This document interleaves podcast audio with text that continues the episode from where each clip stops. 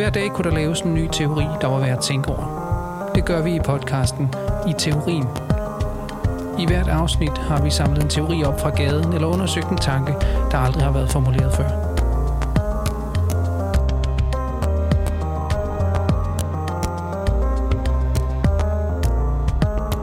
Skal i hvert fald være en balance mellem skorstenene og skorstensfejre. Ja, det skal. Og, det, og det, der bevæger du dig lige præcis kun på Henriks niveau for, for balancerede balancer. Ikke? Og dem kan vi så dem kan vi ændre på tusind forskellige måder. Og det er der ikke noget, der kommer til at se forskelligt ud af, for de baserer sig på den samme grundlæggende forestilling om en verden uden ubalance i balancen.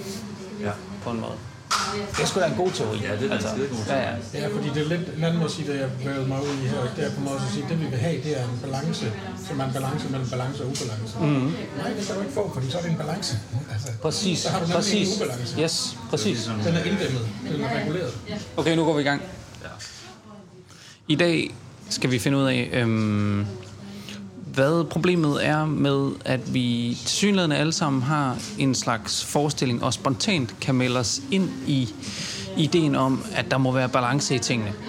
Og det betyder jo ikke, at øh, vores forslag eller vores teori i dag bevæger sig i retning af at finde ud af, hvorfor der skal være ubalance i tingene, men, eller hvorfor balance er en dårlig ting, men, men til at starte med i hvert fald at forsøge at grave frem, hvad det er for en fantasi, der ligger gemt i fantasien om balance. For jeg tror, vores indledningsvise mm, idé er, at det er som om, at de mange tilsyneladende forskelligartede forslag, der er til, hvordan vi skal løse de problemer, vi står overfor nu, alle sammen egentlig baserer sig på en endnu mere grundlæggende fantasi, som er en slags fantasi om balance, og en balance, som kan opnås på forskellige måder.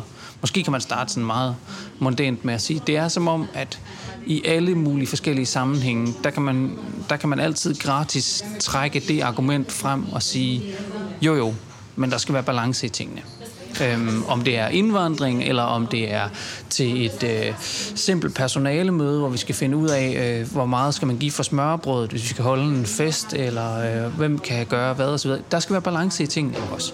Øhm, Men kan man ikke også sige sådan til en indledende aftegning af det her problemfelt, at, at når man begynder at tale om, at der skal være balance i tingene, så har man allerede en eller anden fornemmelse af, at der er noget, der skuer, eller der er et eller andet, som skal reguleres, eller der er nogle, nogle små, hvad ved jeg, forskydninger, øh, som, som vi bliver nødt til at adressere på en eller anden måde. Ikke?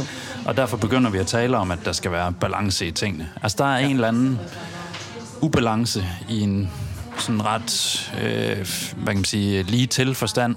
Ja. Altså, der, der er for meget af noget, eller der Jo, jo. er, det sker for tit et eller andet, eller nogen bliver for sure, eller et eller andet, og så skal der, eller der er, der er et eller andet med vores økonomi, altså det er jo helt ind i samfundsstruktur og sådan noget, at, at der er et eller andet, der skal reguleres der.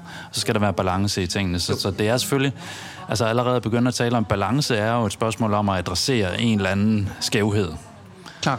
Ja, man kan man ikke sådan sige, at jo mere man taler om balance, altså, det, fordi som andre startede med at sige, der, er jo- det er jo ikke fordi, der er noget rigtigt ved at tale om balance, eller at have en balance, eller et eller andet, men man kunne i hvert fald sige som symptomatlæsende, at jo mere nogen taler om balance, jo mere er der grund til at være på vagt over for, hvad det er, de ikke kan inkludere i deres balance. Så, mm. ikke? Altså når man siger, øh, klimaforandringerne. Altså det, som øh, klimaministeren var ude at sige for ikke så længe siden, at øh, vi skal også øh, have sådan, at øh, der er en balance, i, at han, jeg tror ikke, han brugte ordet balance der, men det var, pointen var, at 80 procent af befolkningen skal kunne følge med til den måde at, at omstille samfundet på, som vi skal i gang med. og Sådan, og så vi skal ikke gå for hurtigt frem, og vi skal ikke begynde at komme med en hel masse vilde afgifter og alt muligt. Ikke? Så det, jo mere man taler den slags balanceret øh, sprog, jo mere er der grund til at være vagt over, hvad er det så, man ikke kan stille noget op med. Og i det her tilfælde faktisk at gøre noget radikalt og rigtigt og, og effektivt ved klimaforandringsproblematikken. Men måske skal vi blive lidt i den der, som Anders lagde ud med, med at balancebegrebet, eller fantasien af balance, ligesom på en eller anden måde kan sy nogle meget forskellige artede områder sammen, fordi allerede nu er vi begyndt at bruge øh, eksempler forskellige steder frem. Det er måske det, der er det første kendetegn ved den her ta- tankegang, Ja. at den sådan problemfrit glider lidt fra det ene, eller i hvert fald, den findes i nogle meget forskellige artede praksiser. Altså lige fra det bæredygtige øh, lille kollektiv selvforsynende og så videre, og så til øh, regeringens øh, plan for et, hvad ved jeg, balance i økonomien og, og vækst. Dansk Industri. Øh, dansk Industri, som har en plan om vækst Ja, en og vision, simpelthen, en vision om, Danmark i vækst og balance, hedder den. Jamen præcis. Altså, så, så balancen, balancens diskurs, øh, det ved jeg ikke, den, den Ja. findes i at formatere mange forskellige praksiser. Jo, og måske skulle man altså, eller måske kan vi så ret direkte formulere, at jeg tror, der hvor vi i hvert fald kan starte i teorien, er at sige, det er som om, der er et metanarrativ her, eller der er et fælles grundlag, som de her tilsyneladende antagonistiske eller modsatrettede idéer om, hvad det er for en fremtid, vi går i møde, det lille selvforsynende økokollektiv og dansk industri for eksempel, egentlig baserer sig på den samme fantasi. Altså, at, at de er bare lidt uenige om, hvad balancen er der skal være balance i tingene. Altså vi skal, have, vi skal give lige så meget til jorden, som vi tager, eller øh, vi skal vækste lige så meget, som vi forsøger at øh, lave grøn omstilling. Hvad fanden ved jeg? Altså, så der, der er på en måde...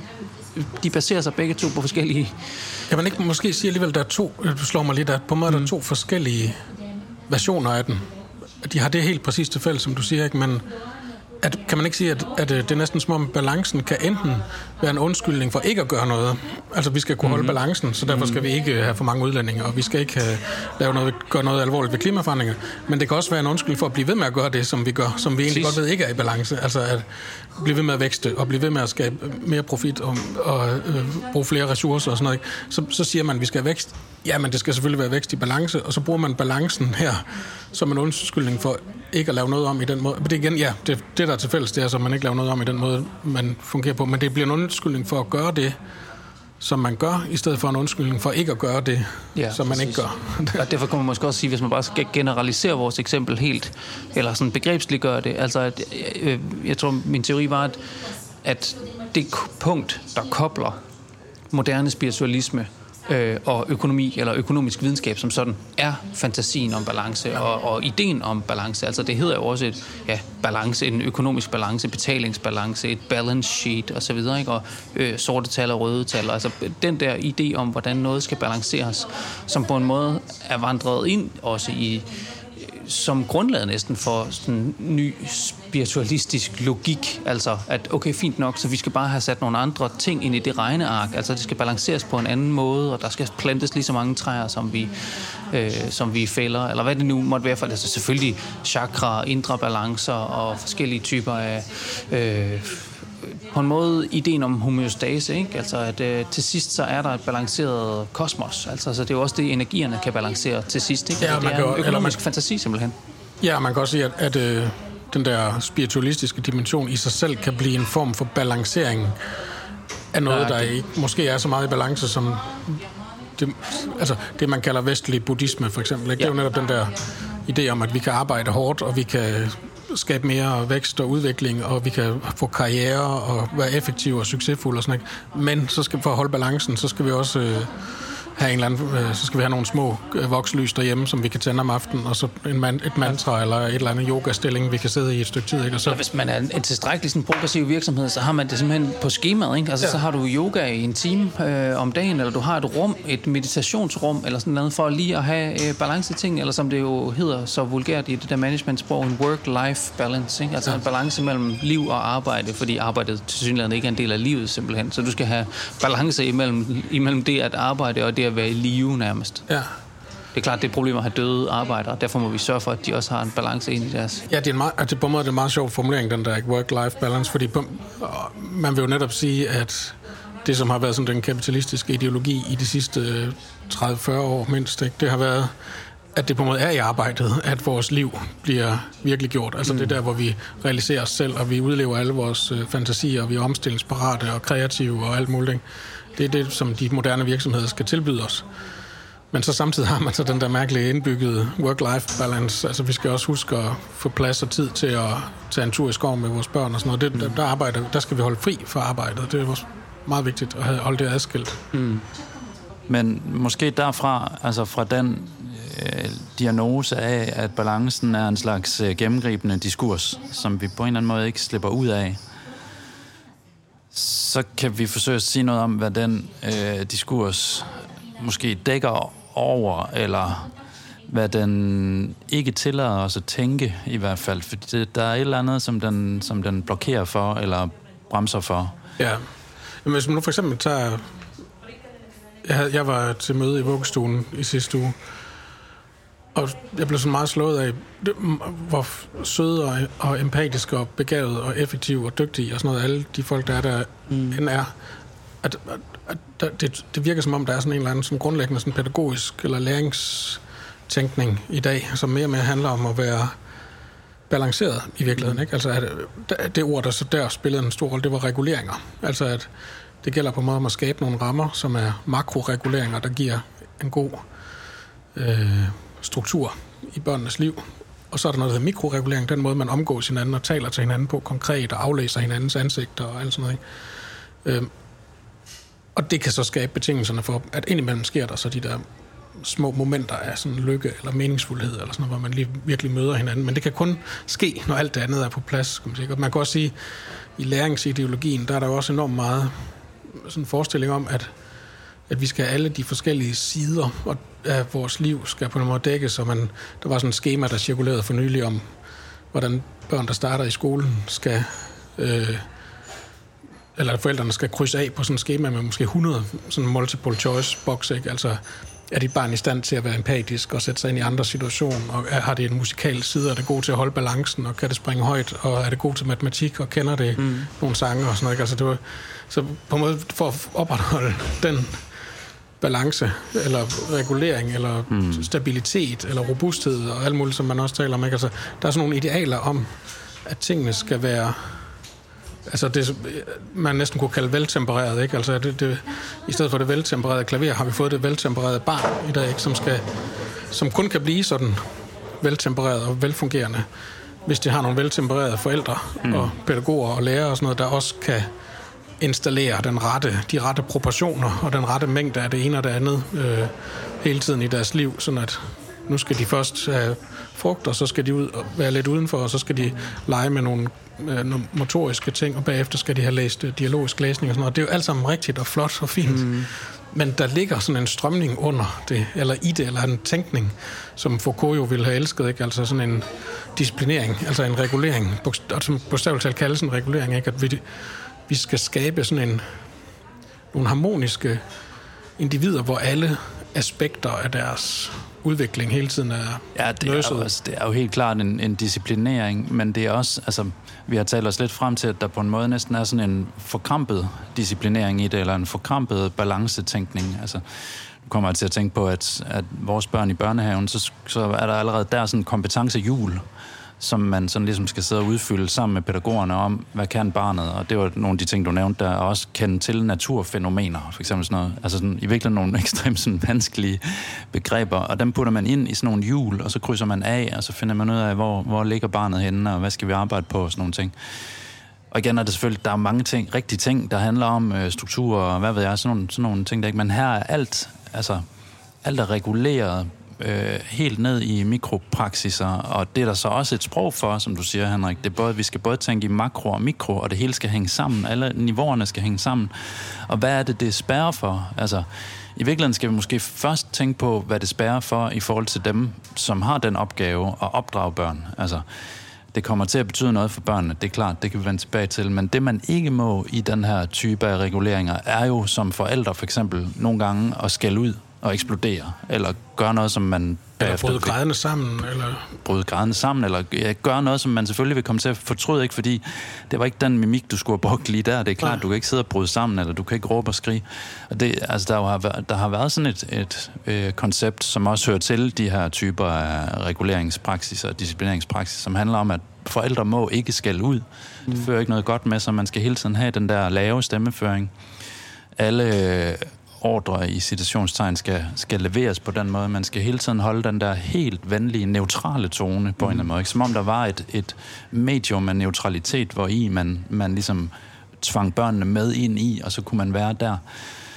Men hvis ikke forældrene kan vise sin øh, skrøbelighed, bare for at sige det i en første tilnærmning sådan lidt banalt, hvis ikke man kan øh, miste besindelsen og skælde ud, vise sin egen impotens, altså hvorfra skal børnene så få ideen om, at, at der er ja, altså skævheder, der er subjektivitet i verden, der er ting, der, der er øh, for meget, for lidt. Altså, der, der er vrede, der, er, der findes de der øh, fænomener, ikke, som, vi, øh, som er så centrale i virkeligheden for... Øh... Må jeg bare, bare, bare en lille tilfælde, fordi jeg synes, det er lige præcis rigtigt. Altså, på man, jeg synes også, jeg kan, synes, man kan notere sig, at der på en måde er sådan en tilbagevending af autoritetsfigurer.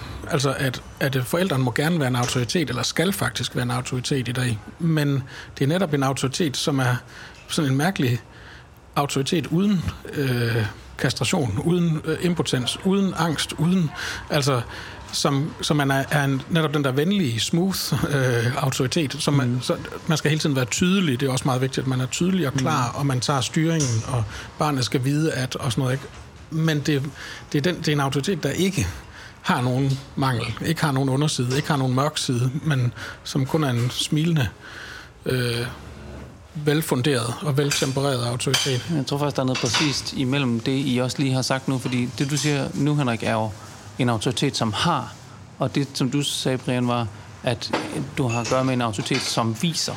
Altså, og der er forskel der netop på en gøren, som er det, du udlægger, Brian, og en væren, som er det, du udlægger, Henrik. Ikke? Altså, at, som, som, du, som du sagde før, Brian, at, at der ligesom bliver sådan et Øh, altså, så man skal også vise, at man, kan, at man kan blive sur, eller man skal vise, at man kan... Men det er jo næsten stadigvæk på niveauet for det der sådan forældres skuespil. Hvad med, om man bare er det? Altså, kan man få lov til at være sur sammen med sit barn, for eksempel? Ikke? Nå, I stedet det, var for det, det var selvfølgelig det, jeg, jeg gerne ville have fat i. Det forstår jeg, ja, lige altså, præcis. At, ja, men, men det, det er ja. netop også måske for at pege på, at jeg tror, der er noget af det, du siger, som har at gøre med vores forestilling om balanceret forældreskab. Mm. Og et balanceret forældreskab er et, hvor man også kan vise, at man øh, kan blive sur, eller at man har følelser, eller at man, og så videre, og så videre. Men, men det er jo allerede, den forestilling om balance er allerede taget ud fra et værensniveau. Altså, ja, som er jeg, det, tror, du... jeg tror, et andet ord for det, det er den der refleksivitet, som, ja, ja, ja. som kendetegner også nogle af de her ekstremt regulerede, regulerede praksiser, at vi skal være meget refleksive omkring Ja. Hvis vi så har følelser, som vi har, og som er en naturlig ja. del af at være mennesker og sådan noget, at vi så viser dem, Jamen, som det. du lige har fat i der, jo. viser dem på den rigtige måde og sætter dem i kontekst og ja. er reflekteret omkring det ja. og tillader vores børn at det, og det er jo så ideologien, ikke? at de også skal være refleksive omkring ja. deres følelsesliv på et stadie, hvor de måske ikke har så meget andet end vrede og hysteri Klar. og uh, lidt gråd og lidt altså altså Men, på en måde er det er på en måde er det for høj en ambition og, og på samme tid også en meget lav ambition at vi skal kunne reflektere og sætte sætte alle vores følelser i relation fordi mm. hvor bliver der de der øh, reaktioner som vi aldrig nogensinde kommer til at forstå om os selv. Altså, mm-hmm. hvorfor gør jeg det der? Eller hvorfor hisser jeg mig op på den der måde? Eller hvorfor sker der det her? Altså, jeg håber ikke, vi når til et punkt, hvor vi kan forklare alle de ting, og hvor vi kan reflektere dem og sætte dem i relation og balancere dem. Altså, fordi så er vi så dybt inde i Foucault's maskine der, så, så det bliver en dystopi Nej, det man, eller en drøm. Og man kan jo sige, at hvis man, hvis man virkelig tog det helt øh, til enden, det her balancesystem, ikke? så kan man sige, så, er det jo, så må det jo på en måde netop være angstprovokerende. Altså, hvis man forestiller sig et barn, der aldrig oplever en, en pædagog eller en forælder eller autoritetsfigur, der fuldstændig mister besindelsen, men som hele tiden er, er velreguleret og, og venlig og, og tydelig og omsorgsfuld og alt muligt andet, altså, så må det jo på en måde være på et tidspunkt, ligesom om, altså man tænker, at man lever i Truman Show eller sådan et eller andet. Hvad er det for nogle smilende mennesker, jeg er omgivet af? Som, altså er de psykopater? Eller har de ingen, altså ligesom det der gamle, gamle en af mine undervisere engang sagde om en, en fantastisk, sympatisk, velfungerende studerende, så, så sagde han på et tidspunkt, but, but where does his trauma go? Mm-hmm. Altså, hvor er hans traume? Og, og hvis forældrene ikke har noget traume, så er det som om, der er et eller andet helt fundamentalt galt, mm. simpelthen. Mm. Og, og på en måde kan man jo sige, børn ved jo godt i en eller anden forstand, eller fornemmer, eller tænker over, eller fantaserer om, altså at der er traumer og ondskab og vildskab og alt muligt, ikke? og hvis det slet ikke må være der, som siger, så, så må det øh, fortrænges jo. Men jeg tror, det her er et mega godt eksempel på lige præcis, hvor den økonomiske logik er trukket øh, sådan helt øh, unchecked ind i, i vores måde at forholde os til det relationelle på.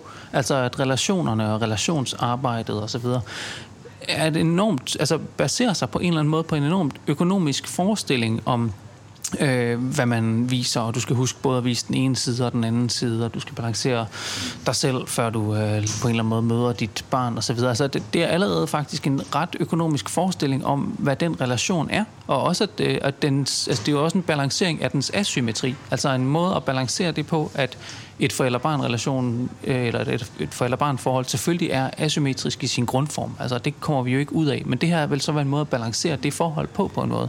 Og der tror jeg faktisk, at vi ser en del af, hvis det kunne være vores indledningsvise teori, en, en del af, hvor det der krydspunkt er.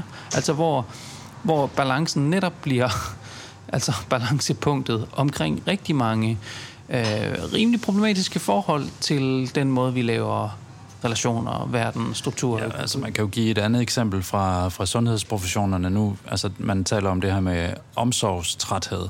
Altså ja. at sygeplejersker, sosuer og andre på et tidspunkt altså bliver, eller får for meget øh, og, altså, for meget at gøre i forhold til hele tiden at skulle dosere og give omsorg. Altså man skal, der er også en omsorgsøkonomi, ikke? Altså det man sådan ligesom er, er sat i verden for, der er at, at sætte sin omsorg ind der, hvor det er påkrævet, og der hvor at ting skal balanceres, og man skal tage imod og være empatisk og sådan noget. Ikke? Så der er, jo, der er mange af de her ting, der ikke...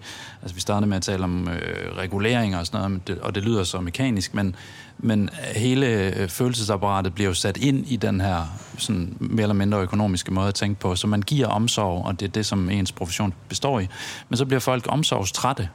Altså ganske enkelt fordi, at måske findes der fænomener derude, som man ikke øh, behøver på den måde at vise omsorg overfor, eller i hvert fald ikke at tage med ind i sit apparat eller i sin øh, sine, sine tanker på den måde, at det skal finde en plads i et balanceret system af følelser, emotioner og respons, og, og den måde, man svarer på i forhold til borgere. Hvad ved jeg? Måske findes der øh, borgere derude, eller patienter derude, som er vrede eller hysteriske af grunde, som vi, igen, som vi simpelthen ikke kan forstå, eller hvor omsorg er en forkert måde. Selvfølgelig skal man vise omsorg, ikke? men, men øh, hvad nu hvis ikke tingene går op, eller kan balanceres på den måde, at okay, her upassende reaktion, det må betyde et underskud på den her balance i forhold til det her menneskes måde at være i verden på, så der giver jeg lige min omsorg ind her, og så balancerer vi det, og så går vi videre. Det er jo klart, altså man bliver jo omsorgstræt, hvis man på den måde skal forsøge at fjerne alle symptomer, så at sige, fra et givet felt. Ja. Og det, altså, Ja, og, og man... i parentes bemærket, det er jo det, som psykoanalysen store opfindelse der er, at, at det er sådan set et omsorgsfrit rum. Altså det er sådan set bare et rum, hvor du fremviser de sider af dig selv, du overhovedet ikke forstår og begriber i sidste ende, og som analytikeren heller ikke forstår. Og ja, og hvis der er en ting, analytikeren ikke må, så er der vi sympati. Kan ja, men lige præcis, lige præcis. Eller omsorg faktisk i den forstand. Altså. Jeg tænker på, at, at, at på en måde kan man også, altså det kan godt være, det bliver lidt spekulativt, men, men på en måde kan man måske næsten sige, at den balance, som vi snakker om, ikke? det er sådan en balance, der også har den karakter af, at det, som egentlig er det virkelig, nu snakker vi om traumet før, ikke? eller sammenbruddet, eller kastrationen, eller øh, inko- øh, impotensen osv., ikke? altså nogle af de sådan grundlæggende negative, hvis man i første omgang forstår det som bare noget, der enten ikke er, eller noget radikalt andet, eller radikalt modstridende, de positive øh, tilstande og værdier og genstande, som vi har, ikke? Altså, at de på en måde selv bliver omfortolket til en form for positiviteter. Altså, når man for eksempel taler om øh, sorg, øh, så er der meget sådan sorg, øh, hvad skal jeg sige, tænkning, som på en måde netop har som sin øh, sådan grundtanke, tror jeg, at sorgen også er så at sige et positivt moment i livet. Altså, og det kan give sig alle mulige livskloge versioner, ikke? Altså, at, at vi vil ikke kende til glæden, hvis vi ikke også kender til sorgen, eller at, at øh, når vi møder noget, noget hårdt i livet, når der er noget modgang, der går os imod, så er det, så er det fordi, øh, det er næsten som om, der bliver en, en slags øh, teleologi i, i en formålsrettighed i det negative, ved at det er til for at lære, lære os at påskynde det positive endnu mere. Ikke? Altså den tanke kender vi i alle mulige sammenhænge. Og det er jo på en måde også en slags balancefigur. Ikke? Altså at vi har alt det negative, alt det kaotiske, alt det vilde, alt det traumatiske osv. i vores liv i det omfang, eller til det, med det formål, at det giver, giver os anledning til at påskynde og være taknemmelig for at nyde, øh, kunne man også sige. Ikke? Altså det gode, det smukke, det skønne. Øh, altså hvis man har kæmpet med skader og med, med et nederlag som tennisspiller i flere år, og man så pludselig kommer tilbage og vinder en Grand Slam turnering, ikke? så er det hele fantastisk øh, og i balance og sådan noget. Ikke? For alt det der hårde slid, det var til for, at man så kan opleve den fulde glæde og nydelse ved, ved den store begivenhed.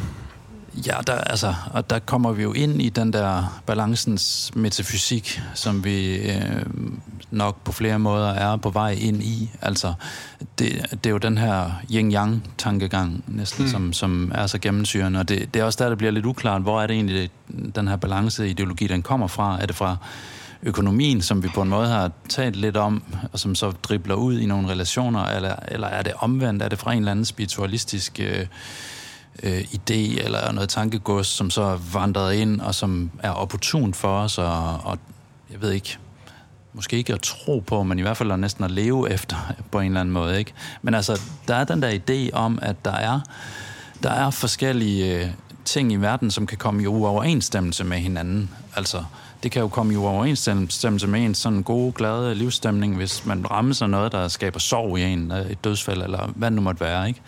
Det, der er en uoverensstemmelse der, og den må man så adressere. Og så er den første, første greb i værktøjskassen, det at sige, jamen, sådan er livet ikke medgang og modgang, og yin og yang, og, og derfra er der jo så heller ikke langt til at sige, jamen hele den måde, kosmologi traditionelt har været bygget op på, altså hele den måde, man har Præcis. forstået, hvordan verden hænger sammen, det er at sige, jamen der, der er selvfølgelig noget, som ikke helt passer sammen. Der er noget, der er aktivt, og der er noget, der er passivt. Så har man også tænkt, der er noget, der er mandligt, der er noget, der er kvindeligt. Øh, der er noget, der er kaos, der er noget, der er orden. Og på samme måde er der sådan, der er noget, der er stof, der er noget, der er form fra Aristoteles. Der er sådan en masse af de der begrebspar, dualistiske begrebspar, som vandrer ja, igennem filosofihistorien, som også kommer fra østlig filosofi, nogle af dem osv., som, som vi efterhånden har så mange figurer for rundt omkring. Så, så det er bare det greb, vi har. Og så siger vi, okay, men hvis der er for meget af en ting, jamen så kig lige på, hvordan det faktisk også øh, spiller sammen med noget af den anden ting. Sorgen spiller sammen med glæden. Mm, mm. Og, og nu ja, så, kan, så kan det findes i mere eller mindre sådan coach-agtige versioner. Jamen, så skru op for det ene og skru ned for det andet, eller hvordan det måtte mm. være. Ikke? Men der er i hvert fald en, der er en, en ganske sådan en, en simpel tilforordning af nogle pladser i et bestemt schema, hvor, hvor tingene så balancerer hinanden. Du kan sige, det der er jo på en eller anden måde hele den før moderne forestilling om sundhed, ikke? eller om medicin. Altså medicin var jo i lang tid det der, og så har der bare været forskellige bølger i teorierne om, hvad det var, der skulle balanceres. Er det en type af kropsvæsker? Er det en chakra? Er det, altså, så noget er i, i ubalance, som du lige har beskrevet så fint, ikke også? Og, og det kan du så tilsætte et eller andet for at balancere. Der er en særlig urt, som kan som kan adressere den ubalance, du har i. Og ja, som Henrik sagde indledningsvis, det er der også noget af, som er rigtigt. Du kan have ubalance i dit tarmsystem, og det kan du så tilsætte nogle andre bakterier, som kan skabe en, en balance eller en symbiose i. Ikke? Det er jo hele symbiosetænkningen, altså at der er noget, der kan gå symbiotisk på en eller anden måde i sådan klikke med hinanden, og så er der, så er der det, det rigtige forhold af de her bakterier og de her bakterier, eller øh, forskellige gærstammer og bakterier, der begynder at arbejde symbiotisk sammen, og så kører det igen. Ikke? Og, og der har man jo meget, meget lang tid den medicinske øh, verden, altså før moderne medicinske verden, ligesom bare arbejdet ud fra de former for balanceringer, og det har man jo i høj grad adopteret nu, bare plus moderne økonomi også, ikke? Altså sådan, kan vi kode det ned til det mindste bestanddele, eller moderne skientisme også, altså, øh, og kan, kan vi isolere det, kan vi isolere de singulære faktorer, depression er den her kemiske ubalance i din hjerne, det er den her receptor, som ikke modtager tilstrækkeligt af det her stof, det kan vi så tilsætte, og så er der balance i, i systemet igen. Ikke? Og det er der, hvor jeg tror, der også er en kobling til, hvordan man tænker moderne øhm, økonomi og økonomisk videnskab, så at sige, øh, og moderne øh, sundhed i det hele taget. Om det så er den kosmiske sundhed, eller den individuelle sundhed, eller selvfølgelig øh, holistisk betragtet den måde, som de to ting hænger sammen på. Ikke? Altså, der skal være balance i tingene. Og der tror jeg egentlig også, at vi rammer det der niveau, som som, som, øh, som man næsten altid som man næsten altid kan trække som argument i alle de her diskussioner. Altså, der, du kan altid finde en overbalance. Henrik var inde på det før, altså at det har også været det kristne øh, på en eller anden måde, det er tit det kristne svar, altså at herrens vej er uansagelig. Altså der er en endnu større balance, som du ikke kan se, ikke? Eller, øh, eller Kants svar på, øh, ja, før han fortrød det, hans svar på jordskældet i Lissabon, ikke? Altså sådan, der, er en, der er en balance her, vi ikke kan se, altså der er noget, som det her udbalancerer, og som egentlig på den lange bane er godt. Altså det kan godt være, det lidelsesfuldt lige nu, men på den lange bane er der en, en endnu større balance, vi kan ramme her. Og der er altså en bro her, en meget mærkelig bro mellem ellers uforenelige verdener, som sådan set kun er skabt af det der forhold til balance, altså fantasien om balance simpelthen, som jeg tror, vi bør adressere meget direkte, hvis vi vil komme ud af at blive ved med at lave nye fantasier om, hvad det er, der skal balanceres, eller hvad det nu er for en kropsvæske, vi skal have balanceret på en ny måde. Så jeg tænker på, der var en, der, i, i den der, jeg tror, der er noget rigtigt ved at tage fat i den der medicinske øh, sådan figur, som I begge to beskriver, ikke? Altså, der er sådan en meget konkret måde, tror jeg, man kan sige, hvordan der er sådan en medicinsk tankegang eller øh, figur, der, der, der simpelthen vandret direkte over i politikken, som handler om tolerance. Altså, at en, en, tolerance handler jo lige præcis om, hvor meget kan kroppen det er jo en medicinsk øh, tankegang. Tolerance-tærskel. Tolerance-tærskel. Altså, hvor meget kan kroppen tåle af et eller andet? Hvis, hvis jeg får... Øh, hvis jeg spiser en eller anden, et eller andet bestemt øh, stof, som egentlig er usundt, men hvis jeg kun spiser det i en, en, en lille bitte mængde, så, så kan jeg godt tolerere det. Men hvis jeg får rigtig meget kviksøl ind i kroppen, for eksempel, så, så overgår det min øh, tolerance, og så, så kan jeg ikke tolerere det, og så får jeg udslæt, eller jeg bliver syg, eller jeg dør. Og, og den figur, den, det, det har man næsten overført som en slags metafor i politikken, ikke? Og, og mange har gjort det som med positivt øh, øh, værdisæt, kan man sige, at vi skal vi skal vi udvise tolerance, og vi skal være åbne, og vi skal vise imødekommenhed over for fremmede og sådan noget. Men tolerance er jo i virkeligheden den her medicinske øh, metafor for, hvor meget kan vi tåle mm. af det fremmede, hvor meget kan vi tåle af det uensartede, hvor meget kan mm. vi tåle af det giftige mm. i virkeligheden. Ikke? Så hvis man bruger tolerance som sådan en slags grundlæggende form, formel for, hvad, hvordan vi skal indstille os til det, der ikke er ligesom os selv, så betyder det egentlig, vil jeg påstå, ikke? Altså, at, at vi skal, vi skal Ligesom, og det, det var det, som øh, Inger Støjberg sagde, dengang hun var udlændingeminister for Venstre, ikke? at vi skal også kunne følge med. Det sagde hun hele tiden. Mm. Altså, vi skal selvfølgelig tage imod nogle flygtninge, og vi skal også respektere det ene, men vi skal også kunne følge med. Og det er, det er tolerancefiguren oversat til øh, konkret politik. Ikke? Altså, mm. vi skal kunne følge med. Det betyder, at vi skal ingen øh, kvoteflygtninge tage. Simpelthen. For det, lige nu kan vi så... Man kan altid sige, at vi kan ikke følge med, fordi man kan altid finde et argument for, hvorfor vi ikke kan følge med. Mm. Mm. Men måske skal vi øh, sådan nærme os, hvad det er stadigvæk, det, den her balancetankegang, så dækker over, eller vise, hvordan der kan findes en anden måde at tænke øh, forholdet mellem forskellige størrelser og doseringen af dem, og hvor meget vi kan tåle osv. Så der har vi den her balancetankegang. Og så prøve at sige noget om, hvordan der måske findes en, et, et brud i balancen selv, eller øh, et brud i de identiteter, der skulle udgøre det, vi kan balancere. Og der faktisk måske er en dimension her, så behøver vi ikke at sige så meget om øh, politiske handleprogrammer og sådan noget ud af det. Det er jo ikke, det er ikke vores gebet som sådan, men i hvert fald sådan ontologisk prøver at nærme os, hvad er det, der er en, hvad kunne være en anden måde at tænke øh, balance på, eller hvad, hvad kunne være modsætningen til det, eller omvendingen af det, eller noget i den stil. Vi, Ja, måske skal bare... Jamen, bare det første ja. bud, det vil være på at sige, det, det bliver meget, meget banalt egentlig, men at sige, tager vi udgangspunkt i balancen eller i ubalancen? Altså, kunne man ikke ja, godt jo. sige, at det allerede er sådan ret konkret? Altså, tager vi udgangspunkt i, at vi har et samfund, der er i balance og skal fortsætte med at være i balance? Eller tager vi udgangspunkt i, at vi har et samfund i ubalance, som enten skal balanceres, eller skal ændres, eller et eller andet. Ikke? Altså, hvis man kan tage klimaforandringerne igen, ikke? Altså, tager vi udgangspunkt i, at vi har grundlæggende et, et stabilt, godt, demokratisk, øh, bæredygtigt samfund, men der er selvfølgelig nogle ting, som vi skal tage højde for, øh, at der kommer nogle klimaforandringer, og, og det skal så foregå i den der balance i respekt for befolkningsflertallet, og det skal ikke gå for hurtigt, og, men vi skal også tage hensyn til, at kloden ikke kan tåle hvad som helst osv. Eller tager vi udgangspunkt i, altså der er et begreb som øh, flere er begyndt at tale om det, som hedder deep adaptation. Øh, en britisk forsker, hvis nok, eller amerikansk er han vel, øh, der hedder Jim Bendel, brugte det for en, efterhånden nogle år siden, til at sige, at, at øh, alt det, der findes af bæredygtighedsstudier, øh, som han selv var en del af, havde været en del af i mange år, det lever i en eller anden fantasiverden om, at vi grundlæggende set lever i et bæredygtigt samfund, som bare skal blive ved med at være bæredygtigt og opretholde den balance, kunne man sige. Der var ikke lige den måde, han sagde det på. Mm. Men vi er blevet nødt til nu at anerkende, at bæredygtighedens tidsalder, som han kaldte det, er slut. Altså, mm. det er ikke bæredygtigt længere. Og så man kunne sige, det han sagde, det var, at vi er nødt til at starte med ubalancen. Vi er nødt til at starte med, at der er klimaforandringer. De mm. er begyndt at ske. Og de kommer til at ændre noget grundlæggende i vores samfund, så ubalancen har meldt sig. Og spørgsmålet er ikke nu, hvordan vi kan opretholde balancen, men hvordan vi vil adressere den ubalance, der mm. er mere og mere håndgribeligt virkelig. Det er klart, og det... Ja, altså, så der er en, en på det, sådan, det, det samfundsmæssige plan virkelig en, en vending i tankegangen der i forhold til, hvordan vi griber de der ting.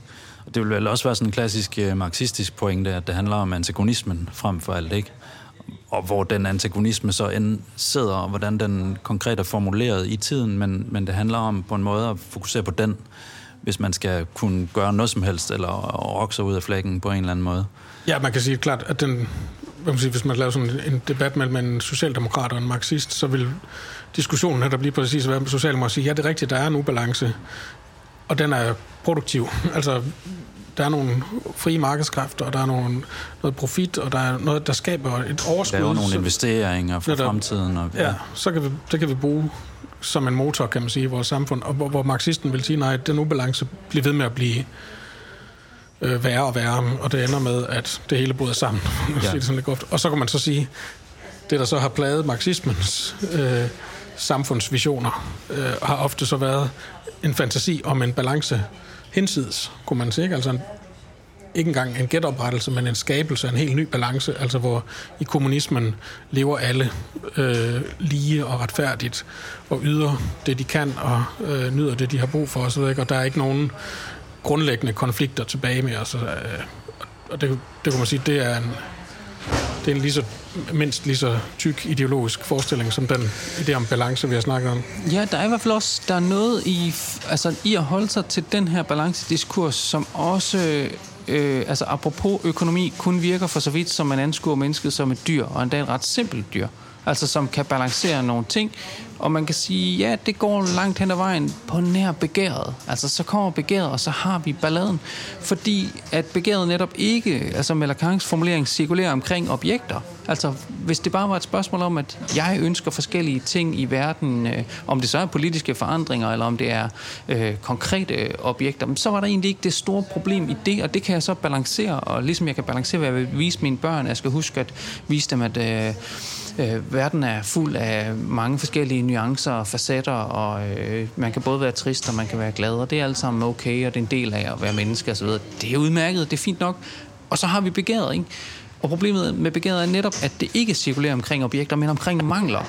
Og hvis den mangel skal kunne træde med ind i spørgsmålet om balance, så, så er det, at altså, det er lige ved, man kan sige, sådan, hvis man skal anskue det fra den kliniske psykoanalyse, at okay, så det eneste balancerede svar på den mangel er ren perversion. Altså, så skal hullet netop fyldes ud så skal, det, så skal vi sørge for at finde et objekt, som er så stærkt, at det kan sidde i manglen og balancere det. Altså den perverse er på en måde den psykoanalytiske øh, Brix svar på, øh, hvad, hvad, hvad balance er for noget, altså som, som analytikerne naturligvis vil forsøge at få pillet ud igen, fordi den balance er kunstig, men, men at... Øh, at, at det problem, som begæret melder sig med, netop er problemet om, at balance ikke bare er forskellige positiviteter, vi skal have sat op over for hinanden, eller det er okay, du kan drikke lidt øl en gang imellem, men så skal du også huske at øh, leve sundt og spise din grøntsager og løbe en tur og sådan noget, så har vi balance i det igen. Nej, problemet er, at, at lige pludselig finder jeg ud af, at det, som jeg troede var den balance imellem øllen øh, og fredag aften som min nydelse, og så